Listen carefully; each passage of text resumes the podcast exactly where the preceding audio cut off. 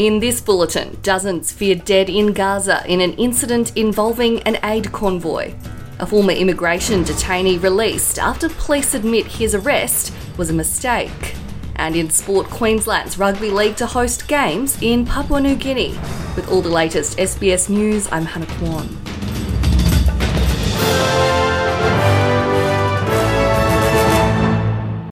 Dozens of people have reportedly been killed waiting for aid in Gaza. Palestinian authorities and injured Gazans say they were targeted by Israeli gunfire while collecting aid at the Nabulsi roundabout area in Gaza City.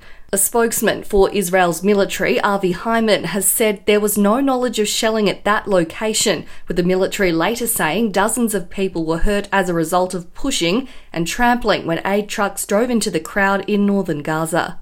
And at some point, and we can you you can surely see this in some of the videos that the IDF have distributed. At some point, the trucks were overwhelmed, and the people driving the trucks, which were Gazan uh, Gazan civilian drivers, uh, plowed into um, the crowds of people, uh, ultimately killing. My understanding is tens of people.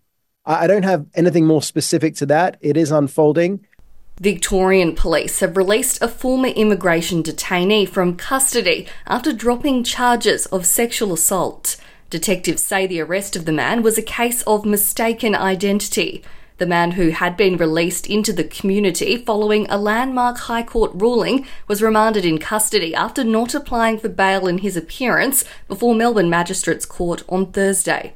Victorian Police Commander Mark Galloway says he was later returned to court in the evening and freed once police realised their mistake. As soon as we became aware of this issue, we have rectified it. On this occasion, with further evidence, it is clear the person arrested is not the offender, and for that we are sincerely so sorry that this person has been detained. As indicated, we are still piecing this together. MPs on all sides of politics have expressed reservations about changing Australia's foreign interference laws to make it apply retrospectively so a former politician compromised by a foreign spy ring can be charged. Opposition leader Peter Dutton has publicly expressed support for a discussion about retrofitting the laws, which came into effect in late 2018. Meanwhile, pressure remains for the politician at the centre of the scandal to be named. ASIO Director General Mike Burgess says that won't be necessary. I'm not going to name the individual. Uh, we're a rule of law country, and if they're not doing it now, they're not breaking the law. I don't think they'll be stupid enough to repeat what they've done in the past. So, problem neutralised. Russian President Vladimir Putin is warning Western countries against sending troops to Ukraine, saying it could lead to nuclear war. Speaking at his annual State of the Nation address, Mr. Putin has dismissed claims that Russia is intending to attack Europe as nonsense, but says his country does have the weapons to strike Western targets. He has maintained that the West provoked the conflict in Ukraine and continues to lie about Russia's alleged intent to attack Europe. President Putin's address comes two weeks out from the country's election. Aboriginal elders from Alice Springs have delivered a report to Canberra that calls for major reforms in First Nations education. The MK Turner report recommends Indigenous students be taught in language and a national centre of First Nations language and literacy centres be set up. William Tillmouth from the organisation Children's Ground is part of the delegation. We're asking for systemic change we're asking for a structural change. And hopefully that change can be then afforded us and we can then, um, it be led by our people.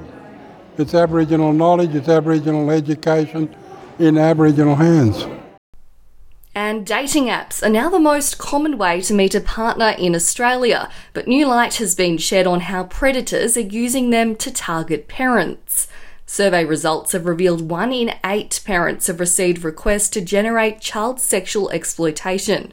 Lyria Bennett Moses is a professor of technology, law, and innovation at the University of New South Wales. She says parents should be cautious and not be afraid to contact authorities depending on the situation. If a mother um, on the app is asked, Oh, do you have a family photo? The appropriate thing to do would be uh, to block um, the, the person making that request, um, particularly if it's in any kind of suspicious circumstances, um, and, and move on. But if the request is more explicit for child sexual abuse material, then I would argue that should be reported to the police.